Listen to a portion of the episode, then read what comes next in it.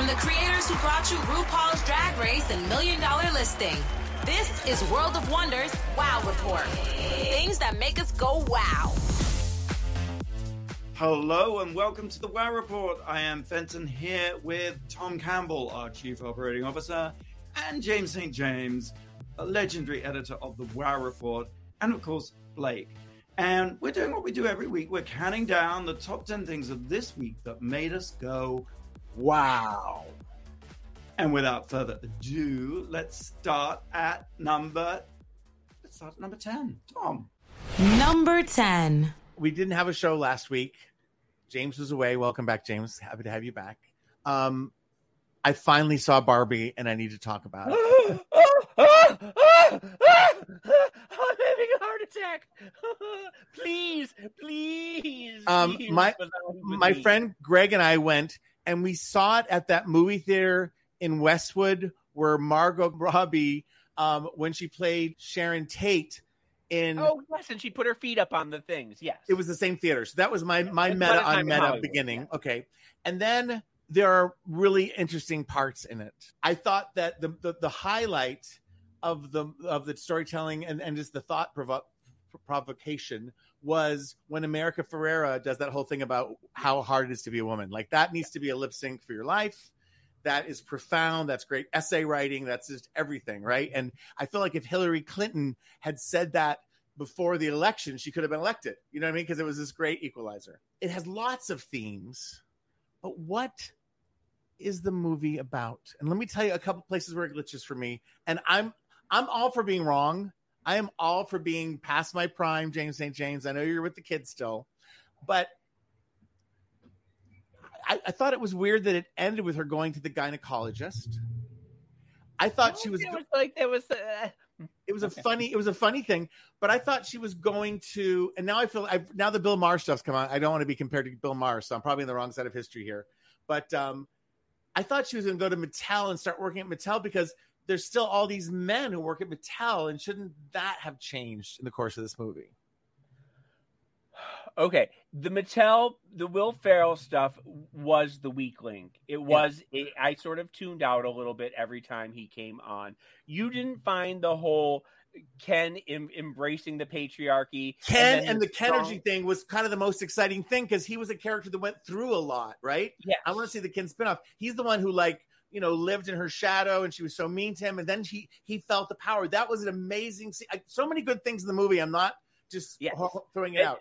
Okay, Fenton. Well, can I just say, I think actually the way to look at this may be, and I have not seen Barbie, Oh, not out of any act of protest. I just haven't seen it. Not So I- yet. yeah, I promise. But it seems to me that the appeal of the movie is similar to the appeal of Lego movies. It's not necessarily what it's about. It's the thing. It's the plastic doll in the same way that a Lego movie is about Legos. hundred percent. But I feel like Lego plots hold together better. Two two points. We don't have a lot of time, and I'm happy to talk about this for several weeks. Um, one, one thing is at the beginning they do the, the rise of Barbie, and they do the, the theme from 2001, and all the girls up until you know from the beginning of time, girls were using corn cobs and rocks as babies, baby dolls, baby dolls, and then Barbie came along, and they all and there's a scene of them like you know creatures like destroying the baby dolls because now Barbie, uh, you know, who represents which It was the they- first time children didn't have to pretend to be mothers; they could Right. pretend to be adults. But then later, when Rhea Perlman reemerges from Heaven or Cheers, and as the inventor of Barbie, her ghost comes and she gives, she kind of vibes with Barbie at the end, and they have kind of this vision together of like what it is to be a woman. It's all imagery of mothers and daughters. It's all imagery of motherhood. So at once, so Barbie kind of destroyed that or, or, or, or opened up this consumerism, which they they nod, they make a, a, a nod But to. don't you think one of the most profound moments in film history, I think, is when Rhea Perlman says that mothers mm-hmm. stand in the same place so that daughters can measure how far they've come. And I get goosebumps hearing that, and that's that leads into the idea that this is something about mothers and daughters together can have different generations enjoy Barbie, and that they all beautiful writing. I get that. It is more America Ferrera's story. Listen, I'm not denying it. My friend Greg came with me and he saw it for the second time. And he said he liked it more the second time. So maybe Fenton, if you'll have me, we should go see Barbie together. So, uh, and I would love to do. We should do an all Barbie, all the time. Barbie show. Because but we will talk much, much more about Barbie. I feel for a long time to come. Forever. So rest assured on that count. Moving on to number nine, James. Number nine. Well, I have quite a tale to tell. Um, bear with me because it gets crazier and crazier as it goes along. So last week I was in Charlevoix, Michigan, right, which is where um, I sort of grew up there. We had a summer home. It- we would go there on vacations and weekends, and it's a tiny little town. I know everybody there. Um, I went for Memorial. My mother's best friend passed away, and while it's really sad, it was very nice to see old family friends and reconnects. And the memorial was on a beach, and so I went to the memorial, and I ran into um, uh, Carol's son, Scotty, who was my best friend growing up. And I took him aside and I said, Scotty, tell me all the gossip in the town before I start making the rounds. You know, Ooh, I love small town gossip. well, let's listen to this. So he said, Well, you know, Mr. and Mrs. Haggard. And I said, Of course, you know, the Haggards, they were next door neighbors. I grew up with them. I've known them for 50 years, blah, blah, blah. He said, Well, Mr. Haggard was one of the fake electors for in the Trump in the January 6th uprising. Now, I don't know if you've been paying attention, but all it's all over the news this week since the January 6th indictment. There were six states that had fake elector schemes. And what they did was, like, the, each state is divided into districts, and each district goes to the capital and says, District one went for Biden, District two went for Trump. And these fake electors made fake fake certificates saying that Trump won and, and elected themselves electors, even though they weren't, and went to the Capitol and falsified the document saying that Trump won. Well, Mr. Haggard was one of those people, and he had broken into the election count, the, the election results, changed the election results, got fake was certified. He's 83 years old, and he's facing 30 years under federal indictment. And he's going to be charged. He's been charged. And when I say it is all over the northern Michigan news about Mr. Haggard. So, of course, I ran up to Phyllis Haggard and Mr. Haggard and plopped myself down. And he was wearing, when I say Trump hat with Trump pins and Trump stickers and Trump sewing on it, and his jacket, he had a jacket with Trump all over it and Trump this and Trump t shirts and everything like that. And then I was talking to him for hours, hoping to sort of get him to talk about it. He didn't really. But then we're walking back to his car, and he has a cutout silhouette of Trump in the front seat. So it looks like Trump is driving in the when you drive past it, it looks like Trump is in the car with them. So did you ask him about this? And was he completely unrepentant? Or were you just very polite and say, I, I was being very polite, but he started talking about his problems, and he was like, you know, God damn, you know, uh, Biden, da, da, this and that, and he, it was sort of he was going off on rants and everything. He didn't address it co- exactly, but you could tell he was just a, yeah. And like I said, I have known Mr. Haggard my whole life. I have known his son my whole life. I have known, I mean, like, it's the Haggards. I, they're my mom's best friends. And he's just completely gone off the deep end. Like so many people in Michigan have done. The whole state is absolutely bananas. The t shirt short stores have nothing but, um, Trump t-shirts in it. I mean, it's just absolutely crazy. But I am uh, seated next to history on the at this memorial. Would you have spotted Mr. Haggard as a Trump cultic person before all this?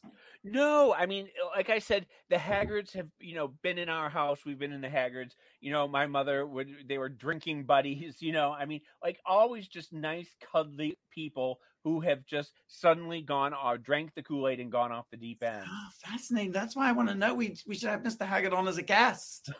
yes, yes. And funny because as I was driving out of the city, uh, out of the town to go to the airport, it, the Haggard Plumbing sign says, uh, now Republican headquarters of Charlevoix. And it isn't. But like he just he thinks that he is like in like he can t- you know these Trump people they just he broke in there's footage of him breaking in the back door of the of the um voting station Well, yes, Blake. I just can't believe the gall. I just it's crazy. It's crazy. The world has gone mad. The Haggards have gone mad. It's it's funny you mention that because I'm going to move on to number eight. Number eight.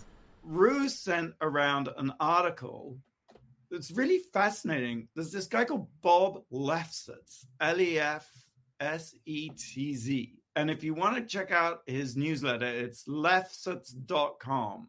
And I really recommend it. He's an analyst. I think he, you know, sort of like getting up there in years, lives on the East Coast. He's an analyst, but he writes these really fiery, I would say passionate and profound sort of essays. They're they're not long and verbose like something you'd read in the New York Times. They're very punchy. And his the one he, he wrote the other day is we're in our cult era. Cult era. And his argument is that giving it all the way up front, essentially we're all separate and lonely, and this doesn't feel good. And the reason we're alive or that we live to connect with other people, and the way that we do that is to join a cult he analyzes all culture essentially as a collection of cults. Now, this, he, I guess he's arguing that this is a new thing because, in terms of media in the past, you had networks or newspapers, and that's all there was, and their reach was uh, essentially universal.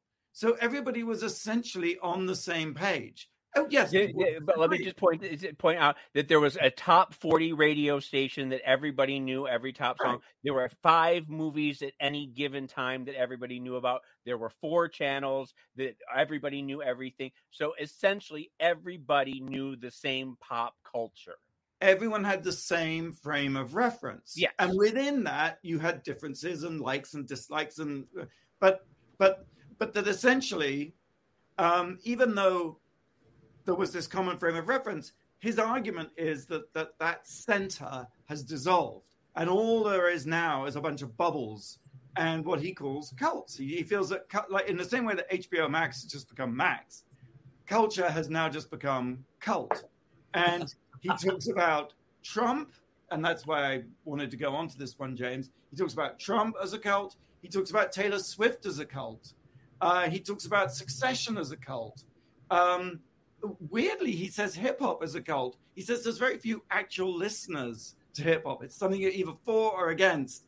But he's saying not that many people actually listen to it. And by the same argument, he was saying not that many people actually watch Succession.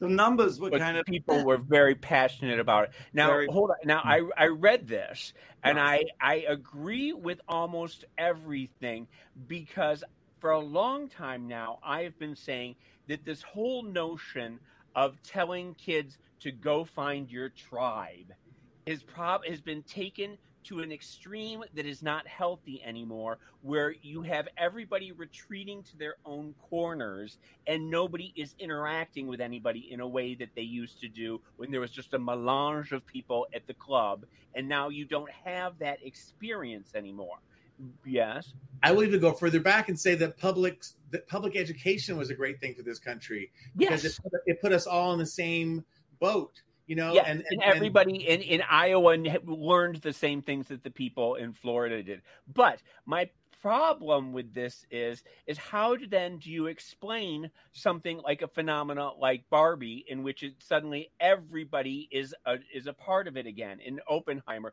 there seem to be these anomalies to the idea of of everybody not knowing uh, one I saw a meme the other day that it was like, you know, Mufasa and Simba on the cliff, and he was like, See all those Barbies? Last summer they were Wednesday Addams.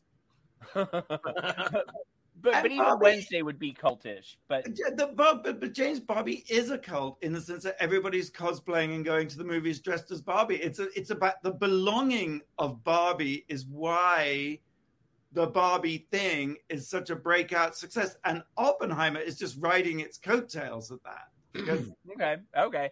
I, I mean, I completely, I, I enjoyed the. I, I want to see more of this guy, and I want to read more of yeah. him too. I think uh, because he he said that he says that Fox is a cult. He's Yep. very. He said HBO was a cult, and But that- MSNBC is not a cult because MSNBC is just counter programming to Fox. Right. Well, then he says the only way to combat a cult is to have another cult against it, and like so a little That's bit. a- MS- MSNBC is a cult, yeah.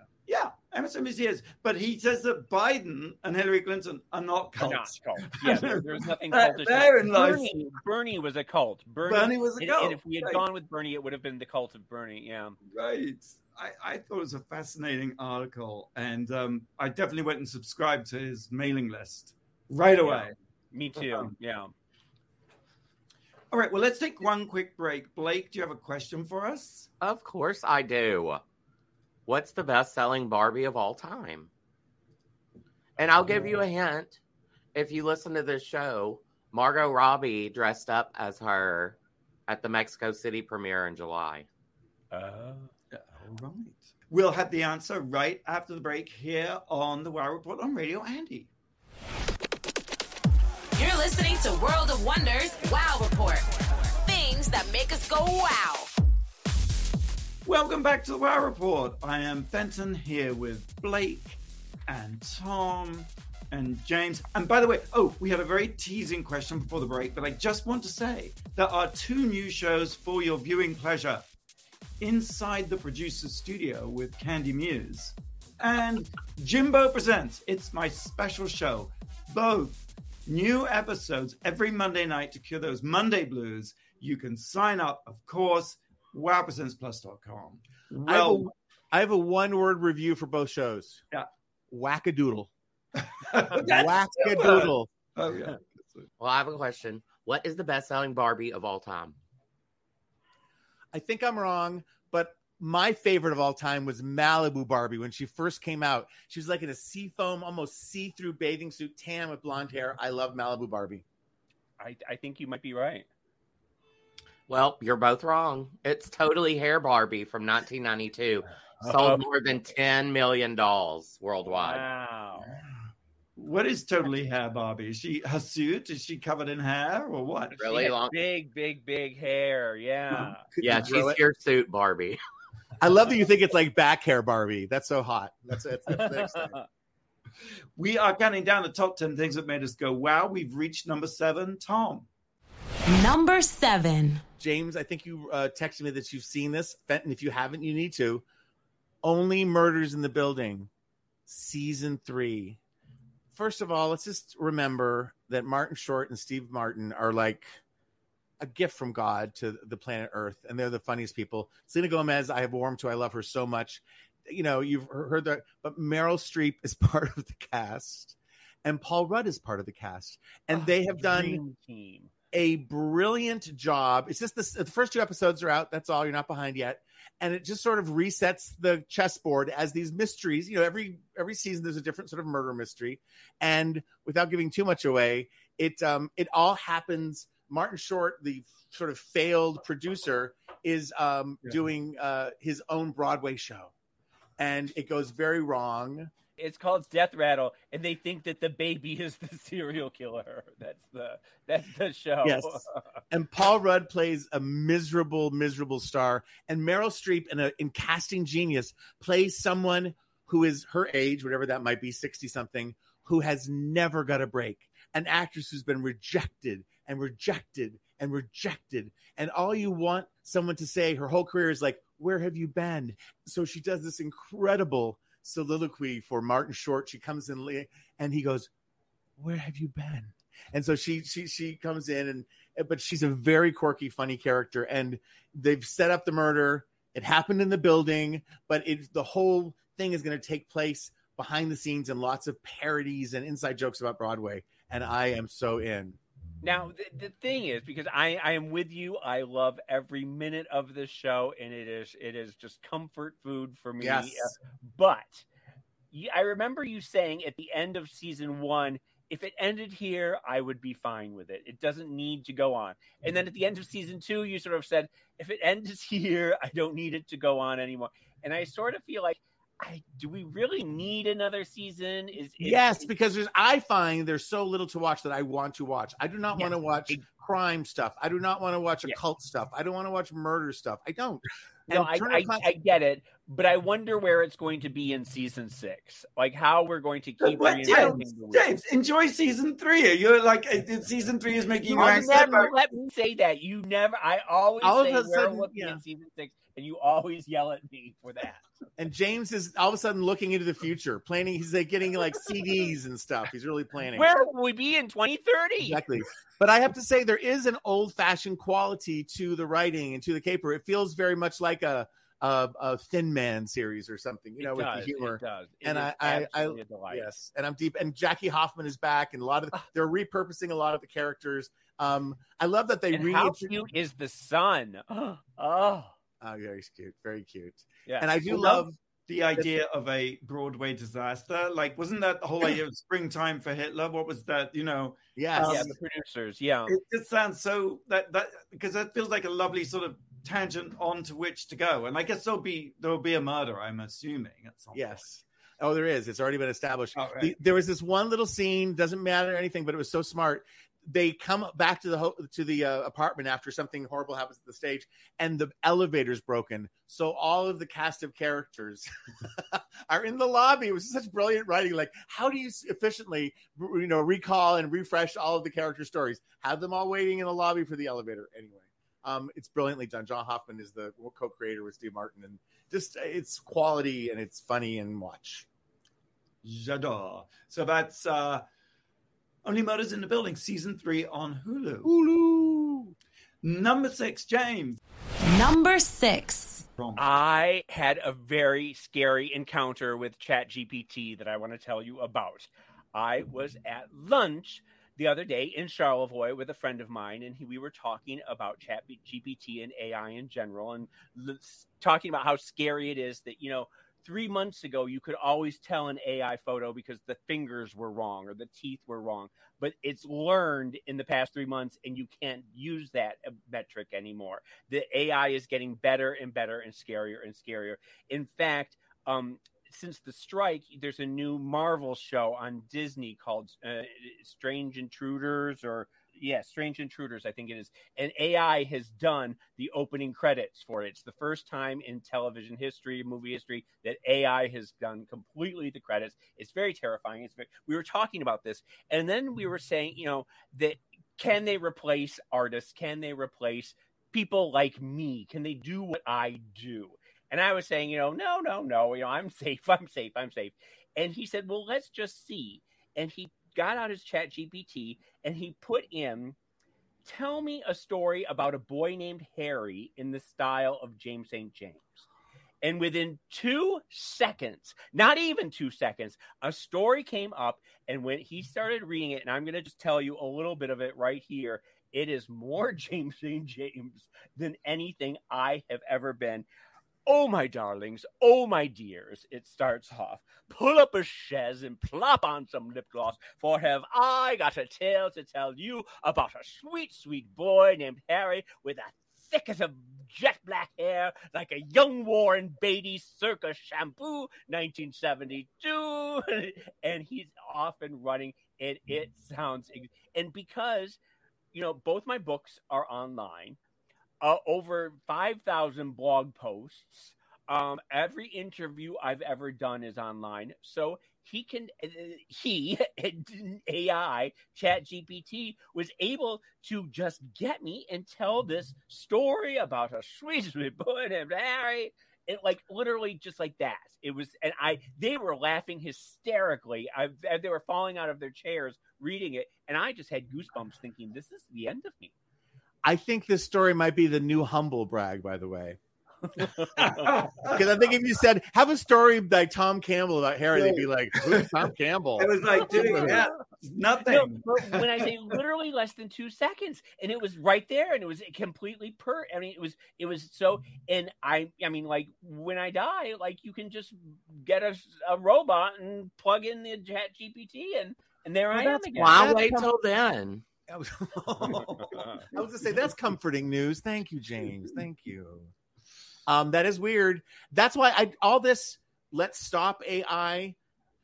I I don't hear any just on the radio and stuff, but I don't hear any solutions. I don't there hear are any none in the sense that Tom, you you just can't put the toothpaste back in the tube. Isn't that the lesson of Oppenheimer? Like you you're going to have to live with it and figure it out rather than sort of stop it.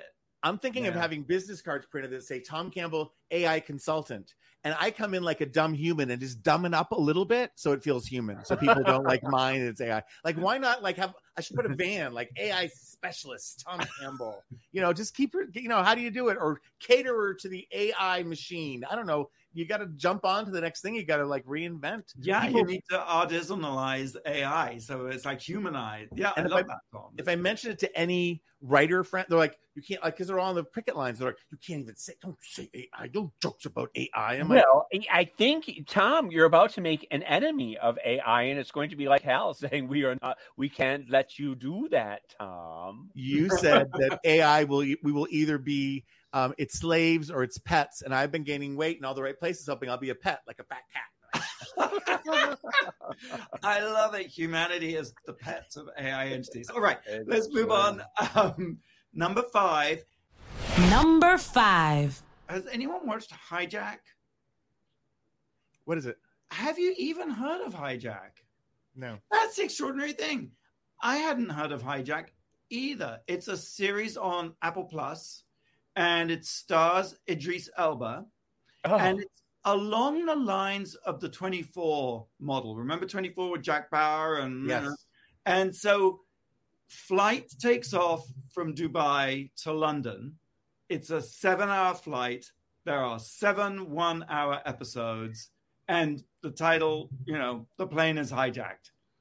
I have to tell you, the first episode is so good just wait, so wait. Each episode is a different hijacking, or it's a different yeah. hour of the same hijack. It's a different hour of the journey from oh, Dubai oh. to London. Okay. And Idris Elba is on the plane. I mean, that's not really a huge giveaway. And um, but he's not one of the hijackers. And his sort of mission, Jack Bauer like mission, is to prevent, uh, well, you know, 261 people from dying.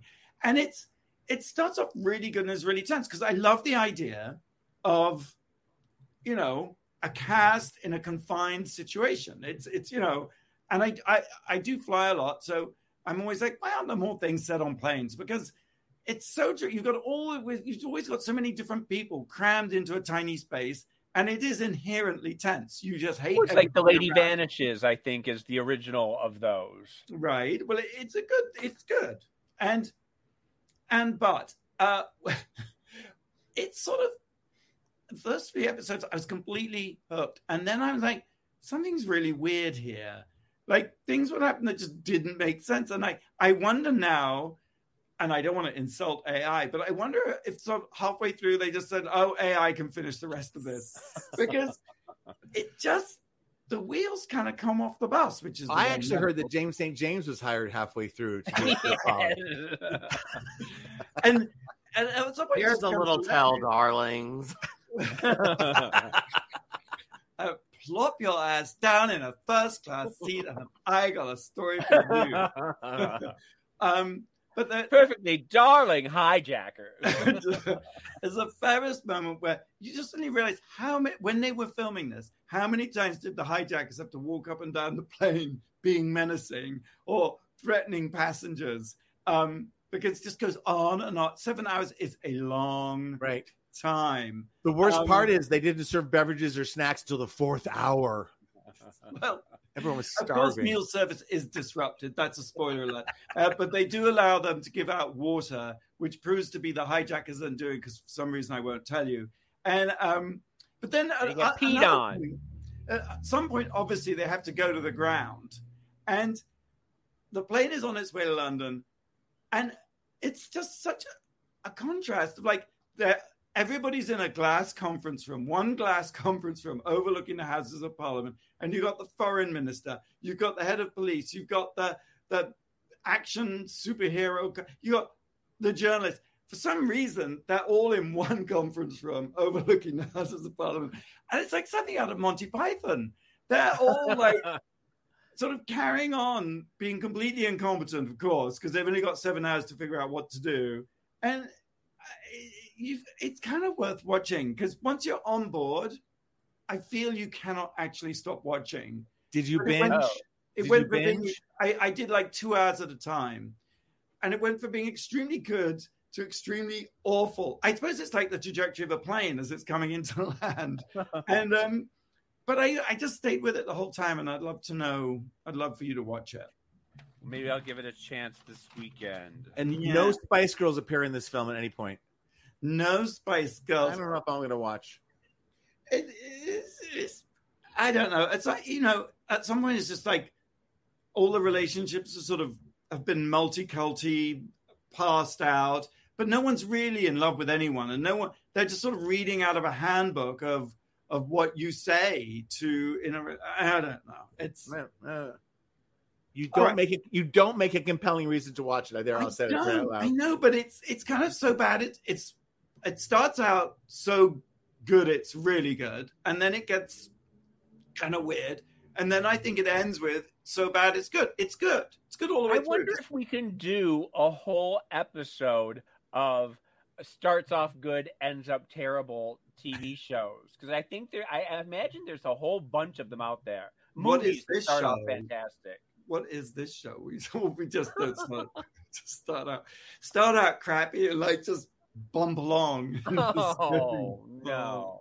Well, I am usually number ten, and that's usually goes pretty well.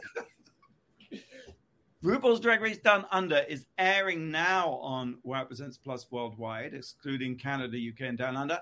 It's on Stan in Australia, TVNZ in New Zealand, and there's new episodes every Friday. Sign up at wowpresentsplus.com. Blake, have you got a question for us? Sure. An Austrian supermarket had to close its doors and force an evacuation for a very peculiar reason. Can you guess why? I know the answer to this. An We'll be right back Australian at- or an Austrian? Austrian. Okay. Oh, we'll Not be, today, James. Not I today. know. Jesus. We'll be right back after the break here on the Wow Report. You're listening to World of Wonders Wow Report. Things that make us go wow. Welcome back to the Wow Report. I'm Fenton here with Tom and James and Blake. Um, what was your question? An Austrian supermarket had to close its doors and force an evacuation for a very peculiar reason. What was it? An invasion of cats. I'm going to say a bunch of uh, uh, Sound of Music cosplayers that were um, singing. Getting And- colder. Someone took a shit on the floor.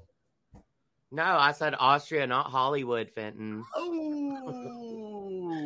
They had to close because they found a spider with a bite that can cause permanent boners. Don't tell James this. Don't tell James this story. Off to Austria.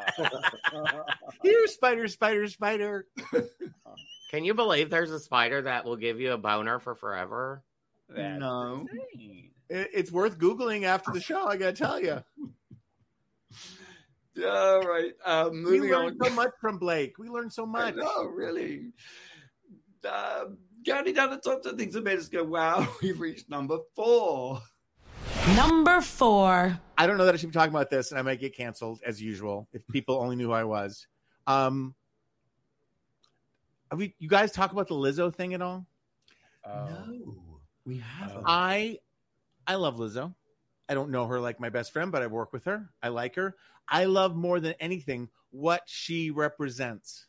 Uh-huh. And I don't and I think it's really hard. This is just a point of view. All the facts aren't in, but like I think when you represent a huge issue and positivity, you're still a human underneath that. She's mm-hmm. not a saint. She's not a, a superhero. She's somebody who's put her life on the line to have this this you know uh, message and we've embraced her. You know Lizzo didn't make herself. We've participated. We love her. We love the fact that she's black and big and, and unapologetically beautiful. And and with all of those things which still um, are controversial today incredibly controversial incredibly bold and risky it's so easy when there's one little i don't know chink in But the it's armor. not one. It isn't one. All right. It's it's But- dozens now. well i need to get more up to date but it's like to me it's like what star isn't difficult at times Okay. Um, just, and then let me just ask my two things, and I'll let you go. And then, and on some level, she let these dancers into her inner circle, and I think she probably did things that she won't do again in terms of like incorporating them into her personal life and her personal circle. And if she likes to go to strip bars, that's great, but maybe they don't. But it's the idea that I don't know. And, and then you hear from a a, a a, a documentarian who didn't get along with her.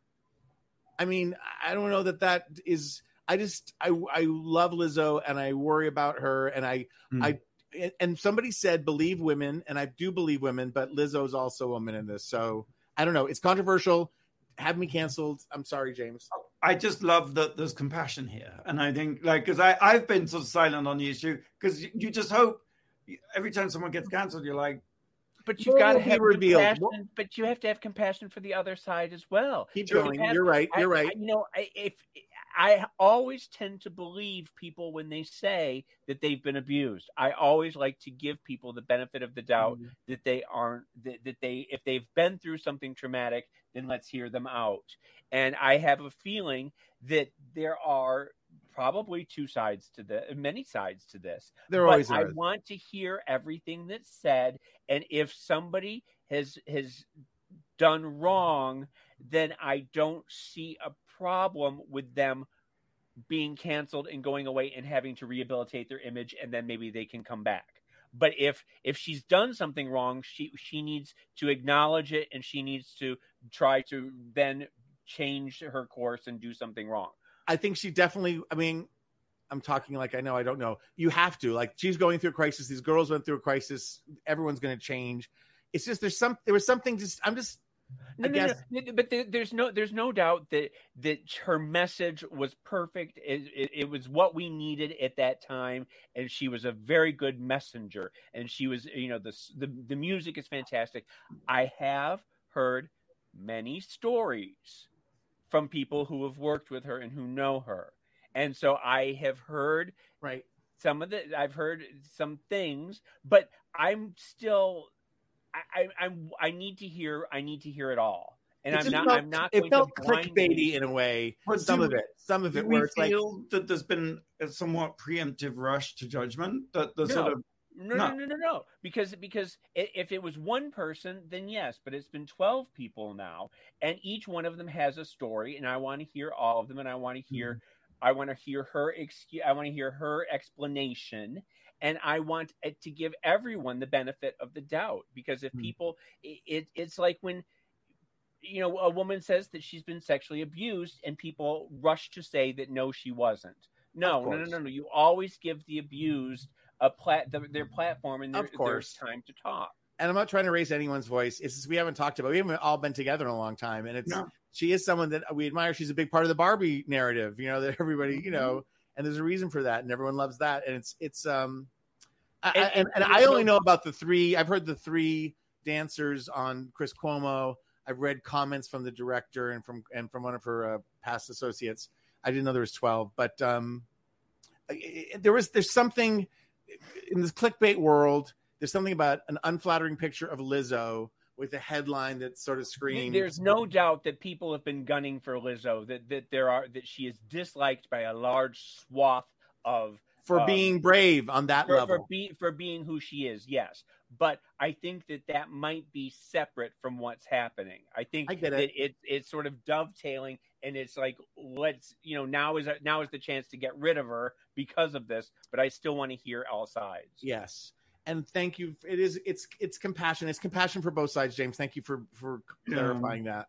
But just and let it let the truth come forward and see yeah, what happens. Definitely, and, definitely. And yeah. Tom, I'm glad you spoke about it, like rather than us just ignoring it. and like, you know, she's she she's done things at World of Wonder, and she has been an absolute delight. And I every time I've met her, I've walked away thinking, now that is a fantastic. You know, I I, I get goosebumps thinking about how wonderful she is. Yep. So I mm-hmm. I I completely understand where you're coming from.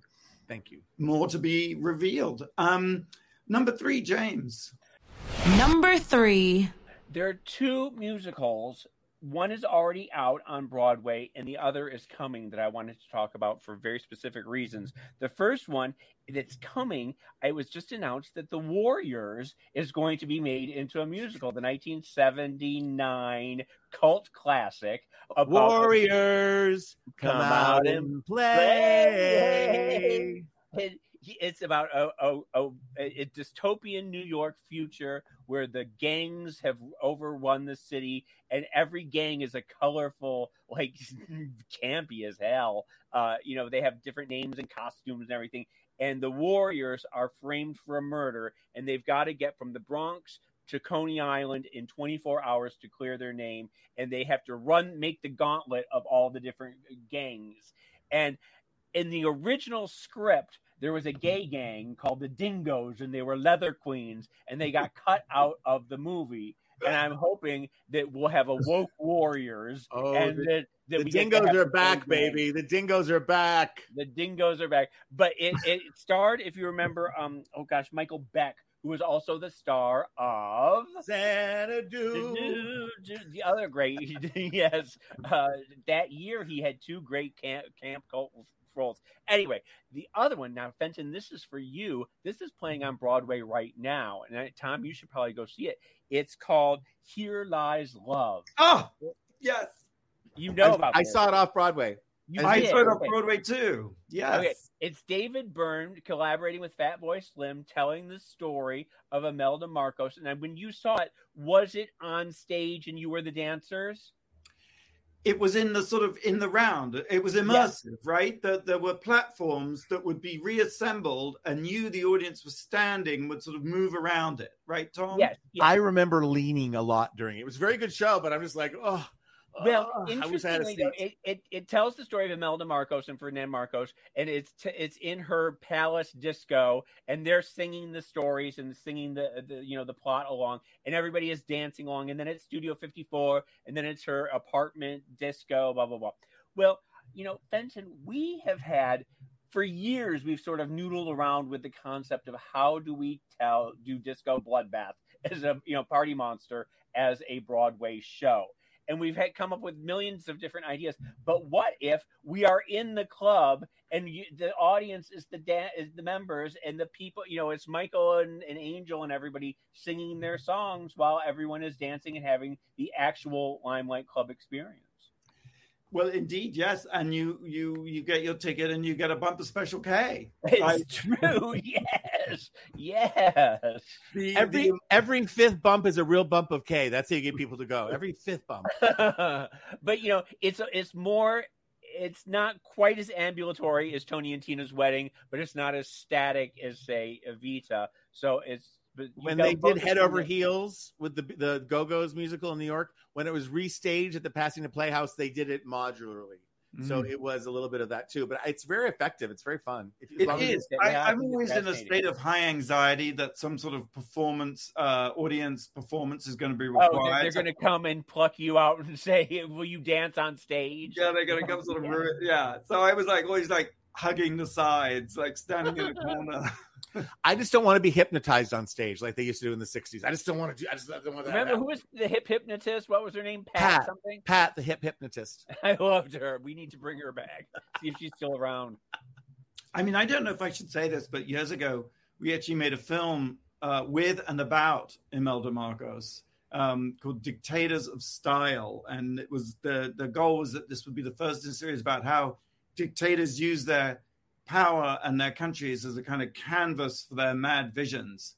And I, I, it's my turn to get cancelled. I actually really liked her. I thought she was she was this eccentric, uh, very charismatic, as you'd probably expect of a former beauty queen, and just indefatigable. I mean, we were like drooping and just dying to go to bed and stop filming, but she would set up the slide projector and she was talking for three hours about this building and that building. And um, it was pretty amazing. Well, I mean, um, there's a reason why she was, you know, a club star. It's because she had that uh, charisma and she they was. called it disco diplomacy. And in, in, many ways, she did put the Philippines on the map in term, on the world stage, I should say.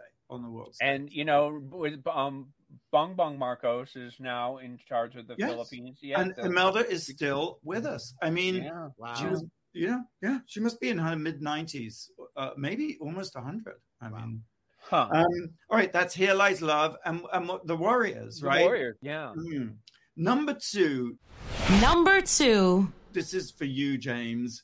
Uh, I was just out shooting and we were in New York and the Maritime was full. And they said, Oh, don't worry, you should check out the Chelsea Hotel because it's the, yeah, we went and stayed at the Chelsea, the new Chelsea, the renovated. What did they do? What did they do? It is gorgeous. It has been, I was going to say restored, but it, it, it's that sort of retroactive design sense that you know is better than it ever was originally. And it's just, it's sort of theme parky, I suppose, but it is just gorgeous. Now, the Chelsea has been under renovation, I think, for almost 15 years. Yeah, Like, yeah. the hotel was sold um, and then passed You know, from developer to developer and the residents who've been living in the chelsea since the god 60s 70s 80s 90s they never left And- Suzanne is still there. We know Suzanne's- that. right um, i think there's uh, 38 apartments still inhabited by residents and they just converted and made over all the rooms around them Now, I've walked by a million. I'm, I'm sorry. Go ahead. Go- uh, well, the, the thing is, I mean, the rooms I've been in the Chelsea Hotel a million times in the 80s and 90s, and the rooms were just minuscule and disgusting little flea bag rat traps. How did they manage to convert them into something chic and nice? Very good question. The rooms are still minuscule, but they are gorgeous with Mm. marble fireplaces, uh, wedding cake, uh, plaster borders, a beautiful sort of dusty rose on the wall with a cream color, gorgeous tassels. It's just been beautifully done. So the, the sort of ratty, nasty bit is gone.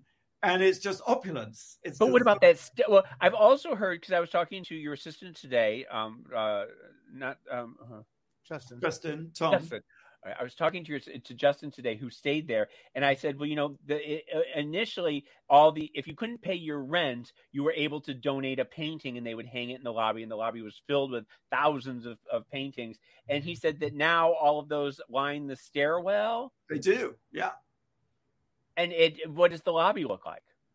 the lobby it, it's it looks smaller than it used to um but it's it's just a classic hotel lobby and it's and there's a lovely restaurant and they're about to reopen the um oh, what was it called the the, the, the el Quijote, the this old school spanish restaurant Yeah, sure. it's this weird mixture of respecting the kind of like it's a nostalgia for a past that probably never existed, but it's just chicified. It's like a it's a boutique hotel. I mean, I'm sure a lot of people just go, Ugh, I hate it. It's inauthentic.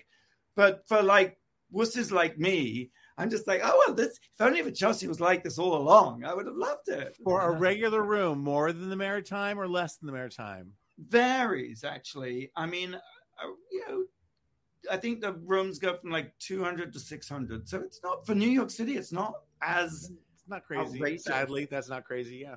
no. And did you Uh, have like a slightly bigger room? I mean, are there I was different say, sizes Randy was in the 200 room and you were in the 600 room. Is that how it worked? Well, actually, what happened is um, we did get a suite because we were filming, and so we needed somewhere to film someone. So Randy got to stay in the suite, and I stayed in the regular little petite room. But I was just totally happy. I mean, it wasn't like you you know needed a lot of space. It no, I like- agree. And I had a lovely balcony. In fact, I'll post a picture on the Report. I had a lovely little balcony right by the sign. So just that iconic shot. I got the, the you know, That's on 23rd Street, right? It is on 23rd. Is the Tasty Donut still there across the street, Kitty Corner? You know what the shocking thing is? Arrived on a Sunday afternoon, left Tuesday afternoon. I did not leave the hotel once. I, re- I remained inside the entire time. My hat's off to you, sir. My hat's off to you. Um, and of course, it's the same group who own, you know, the Bowery, the Ludlow, the Jane, the Greenwich, and, and of course the Maritime. Wasn't Uh-oh. that Eric? yeah, I mean it's Eric, Sean MacPherson, um, and what have you. Yeah. All right, let's take one more break, and when we come back, we'll reveal the number one thing this week that made us go wow. Wow. You're listening to World of Wonders Wow Report. Things that make us go wow. Welcome back to the Wow Report. I'm Fenton here with Tom and James and Blake. We've been counting down the top 10 things that made us go wow, and we've reached number one. Number one. Number one is we're way over this week, and Blake is really cross at us. Yes. But we would be remiss not to bring up prayers and good wishes and and just shock and horror over what's the fires that are happening in Hawaii, specifically Maui. It's um shocking to see. It feels like it's a place on earth that so many people have visited and have a connection to. And so it's always traumatic when natural disasters happen, but this one seems to hit home for lots of people. Yeah, beautifully said. I mean, doesn't it seem though as if there's a lot more of these fires? Yes. Like Greece and yes. Canada yes. and it's it's a little it's more it's for real. It's for real. Mm-hmm. The the horror to me was the stories of the people who had to be they were being chased by the fire and they had to actually jump into the water to escape it and you know then they were some of them were being swept out to sea and it's just the it's just absolutely horrific the right. the tales of the different people it happened so quickly the the the, the I, I listen to more of it on the radio because i have trouble seeing i have trouble watching it makes me mm-hmm. cry but um and somebody we all know and work with you know friend of a friend but the grandmother's missing and they're not sure is that because of communication being down but what yeah. a horrible thing mm. to live through so god bless them yeah well, thank you all for listening, and thank you, Tom, and thank you, James, thank you, Blake. Um, same time, same place next week. Until then, go out and do something that makes the world go wow. wow.